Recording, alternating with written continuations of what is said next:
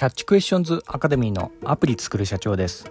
えー、本日はですね職場の Windows PC を Mac っぽくカスタマイズというようなところでお話の方させていただきたいと思います、えー、私のこちらの番組はですね主に YouTube で配信しておりまして YouTube の方はですね iPhone アプリの作り方ラズベリーパイによるリモートサーバーの構築方法、えー、それから AI と英会話など、えー、いろいろ、えー、番組やっております、えー、こういったお話がお好みというような方いらっしゃいましたら YouTube の説明欄ですね、えー、そちらに番組リスト別に URL 貼ってありますのでこちらからもぜひよろしくお願いいたします、え、YouTube でアプリ作る社長と検索していただいたら出てくるかと思います。では、え、本題の職場の Windows PC を Mac っぽくカスタマイズというようなところでの話なんですが、え、本日はですねえー、Apple の MacPC のユーザー向けの内容となります。まあ、もちろんあの Windows PC 使われてる方にはですねいろいろお役立ち情報の、えー、お話もあのする予定なんでね、えー、後半の方にちょっとあのいろいろな技を、えー、あのお伝えしたいと思いますんでね、えー、ぜひちょっとお楽しみいただければというようなところもあるんですが、まあ、とにかく、あの、まあ、私みたいに、あの家庭でねえー、MacPC 使っててで職場で Windows 使わなければいけないっていうような状況の方結構いらっしゃるんじゃないかなと思うんですよね。もう最近あの iPhone が、えーまあ、日本中にこう普及してでまあそれもありか、あの MacPC 使うっていうような方も結構増えてきましたよね。まあ、iPhone とね相性がいいんであの、まあ、MacPC の方は。あのただ一方でね、あの職場はもう全然ね、あの職場でね iPhone 普及、あのまあ、の提供されてても、えー、WindowsPC みたいなあの、まあ、変な関係になるような職場結構多いと思うんですけどね。職場も Mac にしちゃえばいいのにとか思ったりするようなとこがあるんですけど、まあ、そこはなかなかね、あのー、ちょっとうまくいかないというか、まあ、Windows と、えー、携帯の方は iPhone っていうようなパターン結構多いかなというような感じもしますが、まあ、とにかくあの家でね MacPC こう使ってる方、えー、それまあ、その操作にこう慣れてしまうとあの会社の WindowsPC がねほんと使いにくくて結構厄介なんですよね。でこれをこうどう解決していったらいいかみたいな、えー、ところをですね本日ちょっとお話ししてみたいと思います。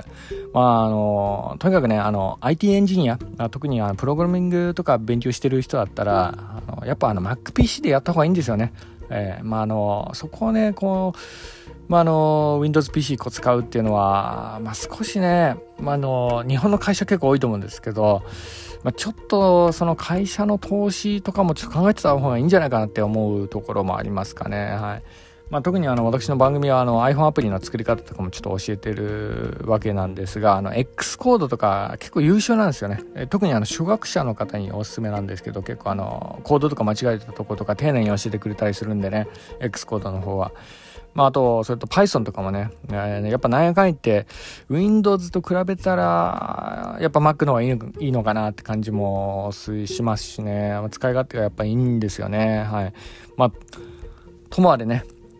あちなみに、あの、Python 勉強するならね、あの、ラズベリーパイの方が結構良かったりするようなところがあります。まあ、特にあの応用的なね、Python 勉強するなら、本当ぶっ壊れるぐらいの勢いで、いろいろライブラリとかインストールしてた方がいいんでね、あの、ラズベリーパイとか結構安いんでね、あの、なんか壊れちゃったら、ちょっと買い替えたら、まあ、まあ、1、2万ぐらいでね、あの、買えるんで、まあ、どんどんそういうのを、あの、実験するには、あの、適した、えー、デバイスではあるんですが、まあ、とにかく、えー、その、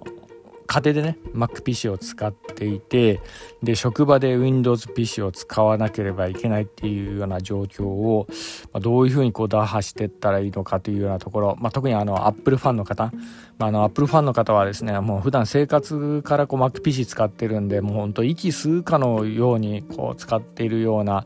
えー、ものなんでそこがこう職場になると WindowsPC 使わなければいけないとかいうふうになると本当あの呼吸困難になりそうになるんですよね。ねなので、まあ、あのこういうようなまあ、時、まあ、どうしたらいいのかっていうようなところで、まあ、特にあの、まあ、何が一番ねあのちょっと抵抗あるかなっていうとあのまずキーボードの配列ですよね。はい、でここはね本当 Windows と Mac ねこの共通にしてほしいなっていうようなところはあるんですが、まあ、とにかくあのコピペがねあの Windows だとあのコントロールとえー、C のボタンそれからコントロールと V のボタンでコピーペーストなんですよねでこれ Mac だとですねあのコマンドと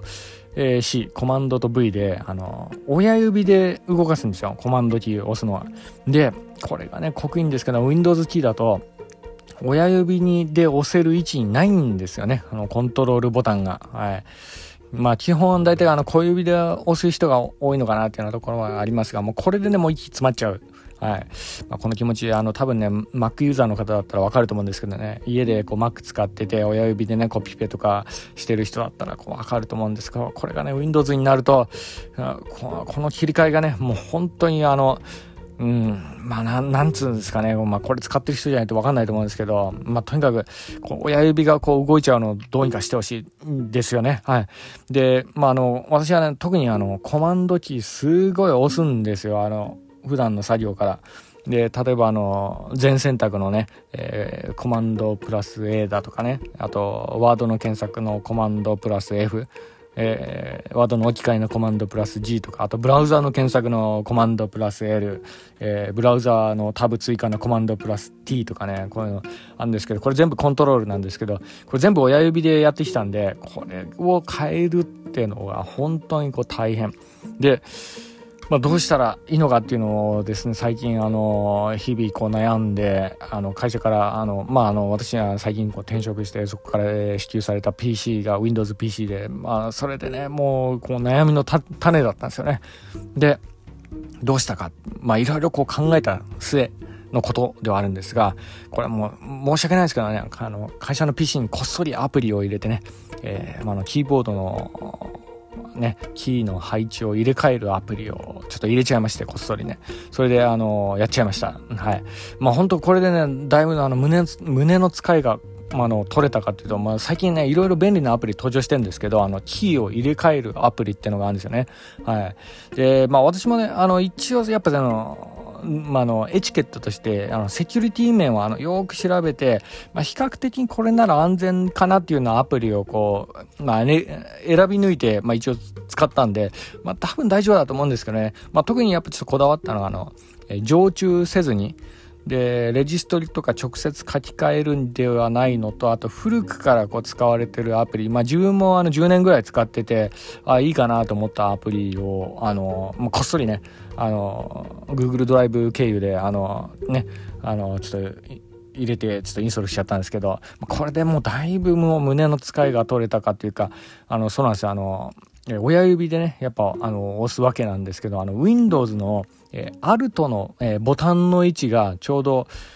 あのー、MacPC でいうコマンドの位置なんですよね。だからこのね、アルトの位置を申し訳ないんですけど、コントロールのボタンと入れ替えてもらってね、アルトとコントロール、これ一つこう入れ替えるだけでね、もうあのー、随分ね、あの、キーボードの配列が Mac っぽくなるんで、これだけちょっとやっちゃいましたね。あの、ちなみにあの、キーボードの、えー、ところにはちょっと、あのガムテープでちょっと貼ってね、あのアルトとコントロールちょっと書き換えてあの今ちょっとやってるんですけどもそれぐらいまでしたいっていうような思いがあるんですよね。本当親指が動くんであのコントロコピペの時はね。でこれだけはちょっと申し訳ないけどちょっとやらせてもらって。まあなんかねこれで問題起きたらねあのし、えー、まあ、情報のシステム化にこう平謝りしてもどうしてもねこれダメなんですっていうような感じで、ね、泣きつこうかと思ってるわけなんですけどね。はい、まあ、ちなみにあの私が使ったあのアプリはあのキースワップっていうアプリなんですけどね。まあインターネットで検索してもらったらこう出てくると思うんですけどまあこれれはね、レジストリとか直接こう、えー、書き換えるっていうか、あの、まあ、そういう類のものではないらしいんで、まあ、いいんじゃないかなと思って、こう、使って、まあ、私はあの、実はあの、Mac のね、ブートキャンプでこのアプリ10年ぐらいこう使ってやっていて、まあ、なんか問題あるとかそういうものでもないので、まあ、多分大丈夫なんじゃないかなと思ってるんですけどね、はい。まあ、とにかくこれでね、もうだいぶ、あの、胸の使いが取れたかという、というか、本当あのおかげさまでこう作業が大変楽になったんで本当にキースワップの作者の方本当にありがとうございますっていうようなところでした。はい。で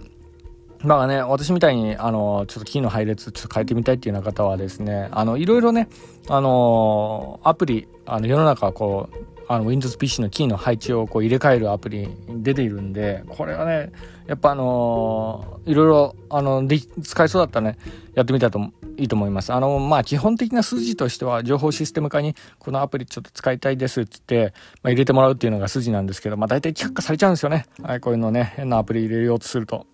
まあとにかくあの純正のあのアプリとかでも Windows アプリとかでもなんかこうキー入れ替えるようなものがなんか出てるみたいなんでね確か何だったかな。えっとと Windows のとパワー遠いとかそういうようなやつだったかな、まあ、そういうようなものでもねあのキー入れ替えたりすることができるみたいなんでね本当はあのアルトとコントロールの位置を変えてもらうその一つだけやってもらうだけでねだいぶこう Mac 風になるんでまあ本当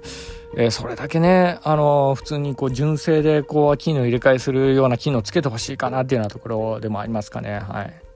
それとあともう一つね、あのー、ちょっとこだわりたいのがね、あの、ジェスチャー。ね。トラックパッドのジェスチャー。まあ、Windows で言うとあのタッチパッドなんですけど、ノート PC の、まあ、指をこうなぞって、あの、動かすところの、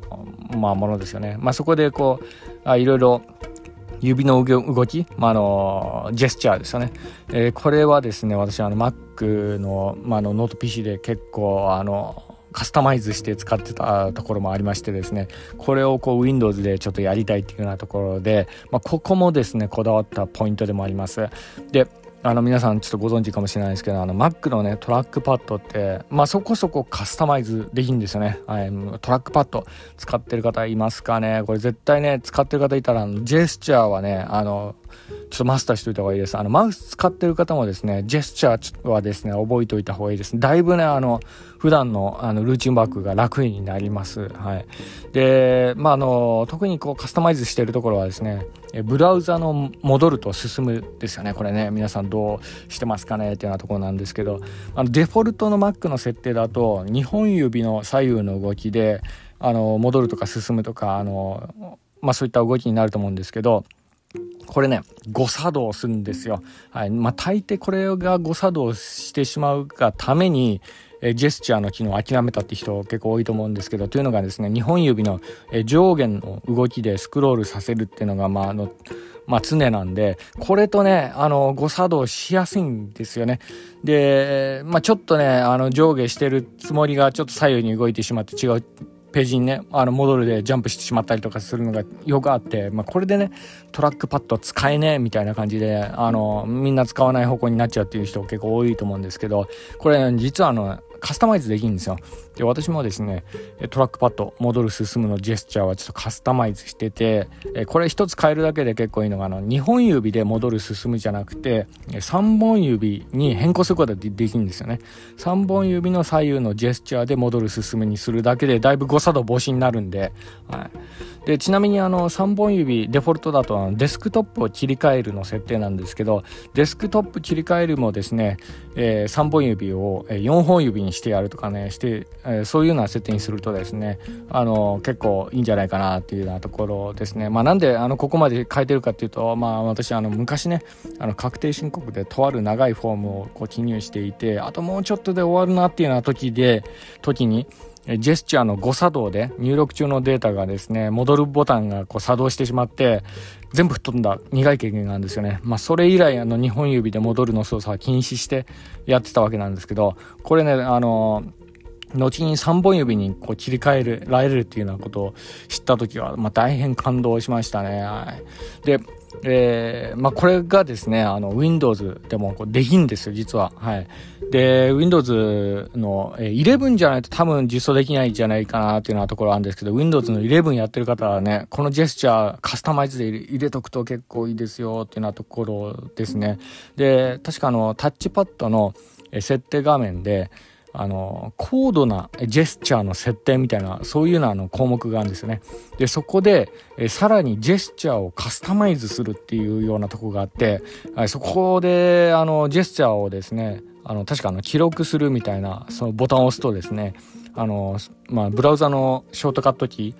ーをこう入れれるようになるんです。で、その時に、えー、アルトと左ボタン左矢印か、アルトと左矢印とかこう入力するとですね、3本の左の動きのジェスチャーを、えー、ブラウザの戻るのショートカットにこうあの割り当てるっていうようなことができるんですね。まあ、あのすなわちあのえー、トラック、えー、タッチパッドか。タッチパッドの3本指の左右の動きをブラウザの戻る進むにこう実装するっていうようなことができるんですよ。これねやっておくだけでだいぶあの楽になるんでね操作がね。はい、でちなみにあの Windows 11はですねジェスチャーのカスタマイズは結構細かく設定できるんですよね。でこの点はあの Mac よりもしかしたら融通効くかもしれないかなうん、っていうようなところでもあるんですけど、まあ、ちなみに私がオリオリジナルで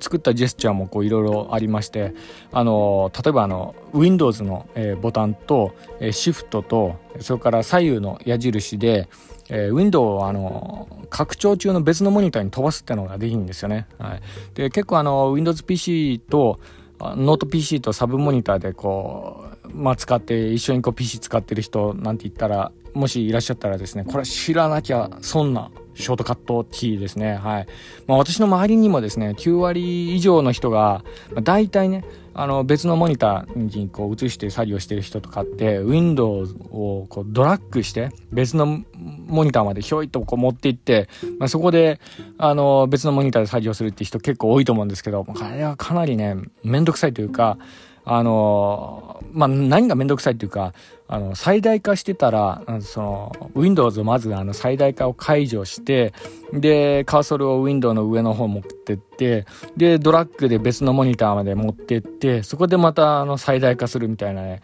かなりこう難しいんですけど、